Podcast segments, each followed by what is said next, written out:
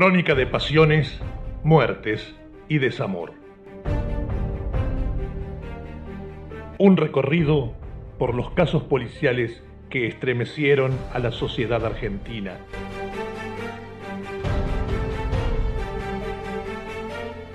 Hoy presentamos Empanadas a la libanesa.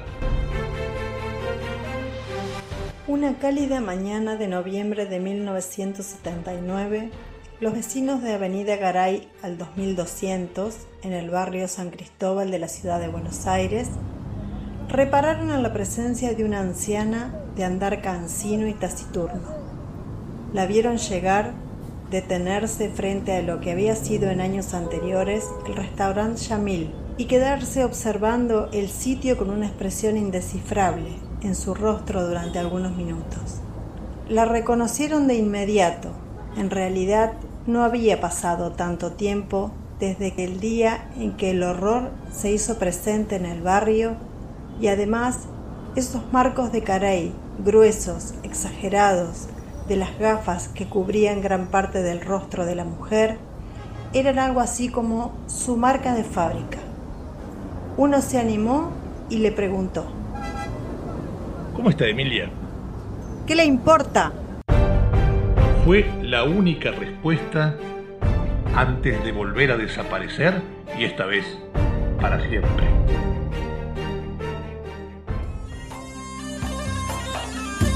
Emilia Basil había nacido en el Líbano en el año 1911 y 30 años después, quizá buscando un porvenir más venturoso, se embarcó en un buque carguero, maloliente e insano, en un viaje interminable con destino a las tierras misteriosas y acogedoras del Río de la Plata. Una vez en América, decidió que su asentamiento iniciático en estas latitudes estaría ubicado en la provincia de Santiago del Estero, donde varias familias de su misma nacionalidad se habían establecido. Allí permaneció durante muy poco tiempo debido a las dificultades en encontrar un empleo digno y sin dudarlo, enérgica y decidida, se volvió a Buenos Aires. Encontró un lugar donde vivir en una pensión cercana al puerto, donde ofreció sus servicios como empleada doméstica, a cambio de la precaria habitación que habitaba. Y por su dedicación exhaustiva a los quehaceres impuestos, se ganó la confianza de Dora Ramos, la propietaria, quien además le enseñó a hablar el idioma español. Tiempo después, intentó infructuosamente ganarse la vida como costurera actividad que abandonó al encontrar un trabajo en el frigorífico Wilson como despostadora. ¿Vos viste la fuerza que tiene la turca? Se carga al hombro una media res y la lleva de una punta a la otra de la planta. En ese ámbito conoció a un peruano llamado Aníbal Felipe Coronel Rueda, asiduo cliente del frigorífico por su condición de encargado de comprar la carne para el restaurante en el que trabajaba. El hombre que además tenía vocación por la música la cortejó, y Emilia, al principio renuente a todo acercamiento íntimo, terminó por acceder a los galanteos y así comenzaron una relación más cercana a la resignación que al amor. Se casaron de inmediato y en muy poco tiempo nacieron Florinda Esperanza, Rosa Isabel y Mirta Emilia. La oportunidad de progresar económicamente apareció de la mano de un italiano llamado Giuseppe Petriella, quien tenía en venta un restaurante y casa de hospedaje ubicado en Avenida Garay y Pasco, en el barrio porteño de San Cristóbal. La oferta era interesante porque incluía el comedor y una vivienda al mismo tiempo. Emilia, quizá envalentonada por su pasado como cocinera en la pensión de Dora Ramos, se presentó ante el propietario y le hizo la siguiente propuesta. No puedo pagarle todo lo que usted pide. Le ofrezco hacerle una entrega y el saldo se lo voy pagando en cuotas mes a mes. El italiano aceptó, a regañadientes, con la condición de permanecer en el lugar ocupando una de las habitaciones. Emilia Basil bautizó el lugar como Yamil, lo que en libanés significa mujer hermosa, y comenzó sus actividades con mucho entusiasmo. Pero las fantasías de progreso y prosperidad nunca se hicieron realidad. La clientela del restaurante fueron en su mayoría borrachines y las exquisiteces que la turca cocinaba, fundamentalmente platos de la gastronomía libanesa, no tuvieron la respuesta esperada en los parroquianos que al sitio acudían. Por tal razón, las deudas comenzaron a acuciar a la mujer, que al mismo tiempo poco podía contar con su marido, más enfocado en desarrollar su vocación musical que en administrar el negocio. Decidió entonces pedir dinero prestado al gringo Petriela, cosa a la que él en un principio se negó de plano. No, señora, bastante tiene con lo que me está debiendo. Emilia decidió cambiar de estrategia. Ella había notado que el viejo la miraba con inocultable lascivia.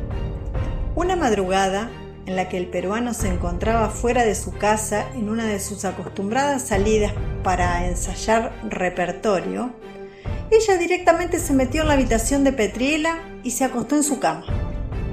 Ni siquiera se quitaron la ropa. El sexo fue mecánico, brutal, instintivo, pero suficiente para conseguir dos cosas en el itálico. Que se le afloje el bolsillo y le preste unos pesos y que se le encienda una llama imparable de libido en aquel cuerpo de 60 años, tan poderosa que a partir de ese momento Emilia se las vio en figurillas para cumplir con las exigencias amatorias de Petriela y mantener eso en secreto a su marido. El tiempo pasó la libanesa visitaba periódicamente el cuarto del italiano, el peruano seguía con sus berretines de bohemio cantor de boleros, pero el dinero no entraba en el restaurante.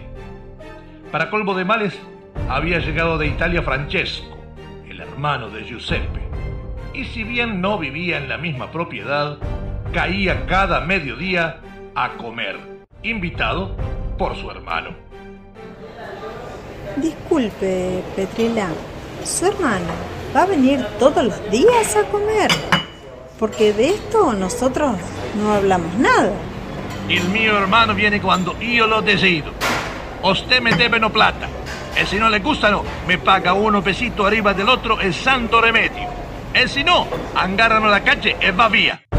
Así siguieron las cosas. La vida transcurrió sin ninguna mejoría para Emilia ella decidió que ya no quería saber más nada con aguantar las arremetidas pasionales de Petriela.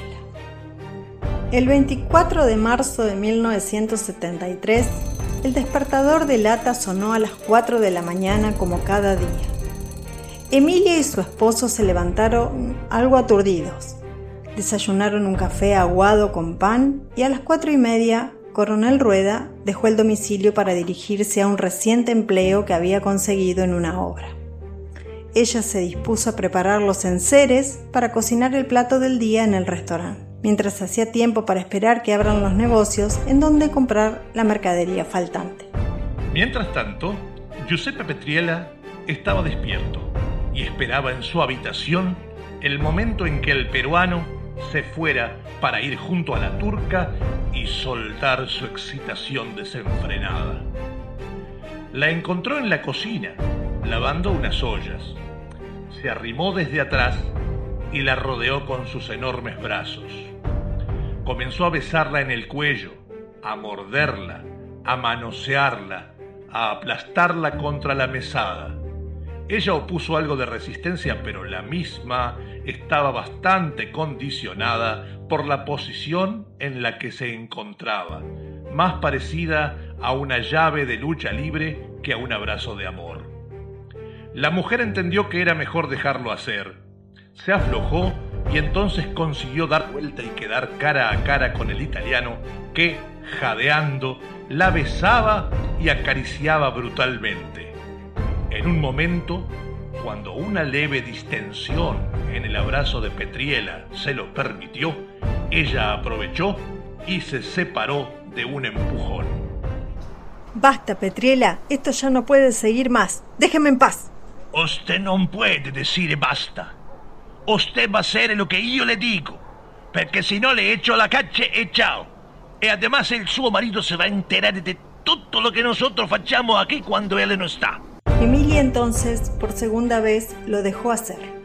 Él creyó que había logrado vencer sus resistencias y la llevó a la habitación. Una vez allí comenzó a desvestirse dando la espalda a la libanesa, que aprovechando la situación y sacando una soga de nylon que había guardado en el bolsillo del delantal, se arrimó desde atrás y le rodeó el cuello. Apretó con todas sus fuerzas.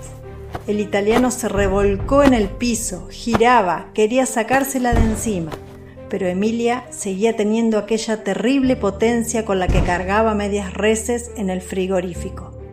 No duró demasiado. Petriela comenzó a desvanecerse y al fin quedó muerto a los pies de ella. Luego de pensar por unos minutos, decidió esconder el cuerpo en un cajón de verduras, donde permaneció hasta las 2 de la mañana del día siguiente. Ella ese día trabajó normalmente, cocinó y dio de comer a los pocos clientes que llegaron, incluido el hermano de Petriela, al que le dijo que Giuseppe había ido a hacer un trabajo de plomería a un barrio del Gran Buenos Aires. A la madrugada siguiente se levantó sigilosamente para no despertar a su marido y se dispuso a la tarea de descuartizar el cuerpo. Hirvió algunas partes, otras las asó en el horno, con la idea de reducir a cenizas lo que quedaba del malogrado hombre. Pero un cuerpo humano necesita mucho más calor que el que puede producir un horno y ella lo comprobó. Al notar que el torso de Petriela no perdía su forma por mucho que estuviera expuesto al fuego. Además, ya amanecía y no podía demorarse mucho más en su tarea. Sacó el torso del horno, lo envolvió en bolsas y papeles de diario y lo sacó a la calle para que se lo lleve el servicio de recolección de basura. Pasaron un par de días. El hermano del italiano comenzó a desconfiar de sus repentinas ausencias y realizó una denuncia en la comisaría. Las cosas no estaban del lado de Emilia. Una huelga de recolectores de residuos mantuvo en su vereda el macabro asado y los vecinos alarmados por el nauseabundo olor que desprendía denunciaron el hecho por su lado. La policía allanó el comedor y encontró algunos restos de petriela en la cocina. También encontraron algo de carne picada en la heladera, de un color muy poco habitual en la carne de vaca. Emilia Basil fue aprendida y condenada a 10 años. Salió a los 6 por buena conducta. Nunca más se supo de ella y los que la conocieron trataron de olvidarla rápidamente, sobre todo los que comieron empanadas en su restaurante por aquellos días.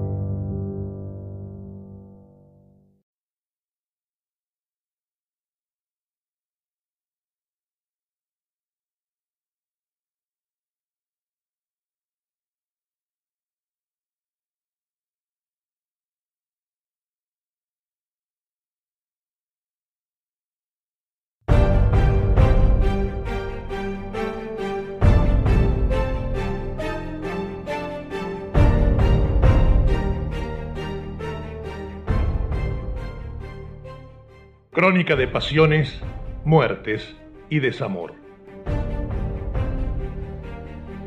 Un recorrido por los casos policiales que estremecieron a la sociedad argentina.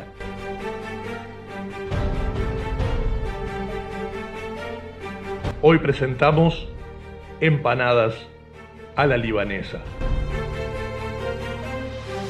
Una cálida mañana de noviembre de 1979, los vecinos de Avenida Garay al 2200, en el barrio San Cristóbal de la ciudad de Buenos Aires, repararon en la presencia de una anciana de andar cansino y taciturno. La vieron llegar, detenerse frente a lo que había sido en años anteriores el restaurante Yamil y quedarse observando el sitio con una expresión indescifrable en su rostro durante algunos minutos. La reconocieron de inmediato. En realidad no había pasado tanto tiempo desde que el día en que el horror se hizo presente en el barrio y además esos marcos de carey gruesos, exagerados, de las gafas que cubrían gran parte del rostro de la mujer, eran algo así como su marca de fábrica. Uno se animó y le preguntó. ¿Cómo está Emilia? ¿Qué le importa? Fue la única respuesta antes de volver a desaparecer y esta vez para siempre.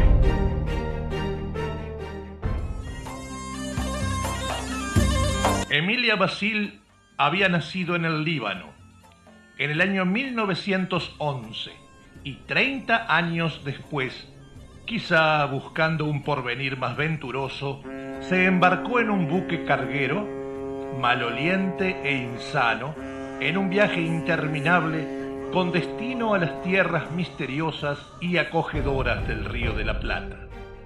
Una vez en América, decidió que su asentamiento iniciático en estas latitudes estaría ubicado en la provincia de Santiago del Estero, donde varias familias de su misma nacionalidad se habían establecido. Allí permaneció durante muy poco tiempo debido a las dificultades en encontrar un empleo digno y sin dudarlo, enérgica y decidida, se volvió a Buenos Aires encontró un lugar donde vivir en una pensión cercana al puerto, donde ofreció sus servicios como empleada doméstica, a cambio de la precaria habitación que habitaba. Y por su dedicación exhaustiva a los quehaceres impuestos, se ganó la confianza de Dora Ramos, la propietaria, quien además le enseñó a hablar el idioma español. Tiempo después, intentó infructuosamente ganarse la vida como costurera, actividad que abandonó al encontrar un trabajo en el frigorífico Wilson como despostadora. ¿Vos viste la fuerza que tiene la turca? Se carga al hombro una media res y la lleva de una punta a la otra de la planta. En ese ámbito conoció a un peruano llamado Aníbal Felipe Coronel Rueda, asiduo cliente del frigorífico por su condición de encargado de comprar la carne para el restaurante en el que trabajaba. El hombre que además tenía vocación por la música la cortejó, y Emilia, al principio renuente a todo acercamiento íntimo, terminó por acceder a los galanteos y así comenzaron una relación más cercana a la resignación que al amor. Se casaron de inmediato y en muy poco tiempo nacieron Florinda Esperanza, Rosa Isabel y Mirta Emilia. La oportunidad de progresar económicamente apareció de la mano de un italiano llamado Giuseppe Petriella, quien tenía en venta un restaurante y casa de hospedaje ubicado en Avenida Garay y Pasco, en el barrio porteño de San Cristóbal. La oferta era interesante porque incluía el comedor y una vivienda al mismo tiempo. Emilia, quizá envalentonada por su pasado como cocinera en la pensión de Dora Ramos, se presentó ante el propietario y le hizo la siguiente propuesta. No puedo pagarle todo lo que usted pide. Le ofrezco hacerle una entrega y el saldo se lo voy pagando en cuotas mes a mes. El italiano aceptó, a regañadientes, con la condición de permanecer en el lugar ocupando una de las habitaciones. Emilia Basil bautizó el lugar como Yamil, lo que en libanés significa mujer hermosa, y comenzó sus actividades con mucho entusiasmo. pero las fantasías de progreso y prosperidad nunca se hicieron realidad. La clientela del restaurante fueron en su mayoría borrachines y las exquisiteces que la turca cocinaba, fundamentalmente platos de la gastronomía libanesa, no tuvieron la respuesta esperada en los parroquianos que al sitio acudían. Por tal razón, las deudas comenzaron a acuciar a la mujer, que al mismo tiempo poco podía contar con su marido, más enfocado en desarrollar su vocación musical que en administrar el negocio. Decidió entonces pedir dinero prestado al gringo Petriela, cosa a la que él en un principio se negó de plano. No, señora, bastante tiene con lo que me están debiendo. Emilia decidió cambiar de estrategia. Ella había notado que el viejo la miraba con inocultable lascivia. Una madrugada, en la que el peruano se encontraba fuera de su casa en una de sus acostumbradas salidas para ensayar repertorio, ella directamente se metió en la habitación de Petriela y se acostó en su cama. Ni siquiera se quitaron la ropa. El sexo fue mecánico, brutal, instintivo, pero suficiente para conseguir dos cosas en el itálico. Que se le afloje el bolsillo y le preste unos pesos y que se le encienda una llama imparable de libido en aquel cuerpo de 60 años, tan poderosa que a partir de ese momento Emilia se las vio en figurillas para cumplir con las exigencias amatorias de Petriela y mantener eso en secreto a su marido.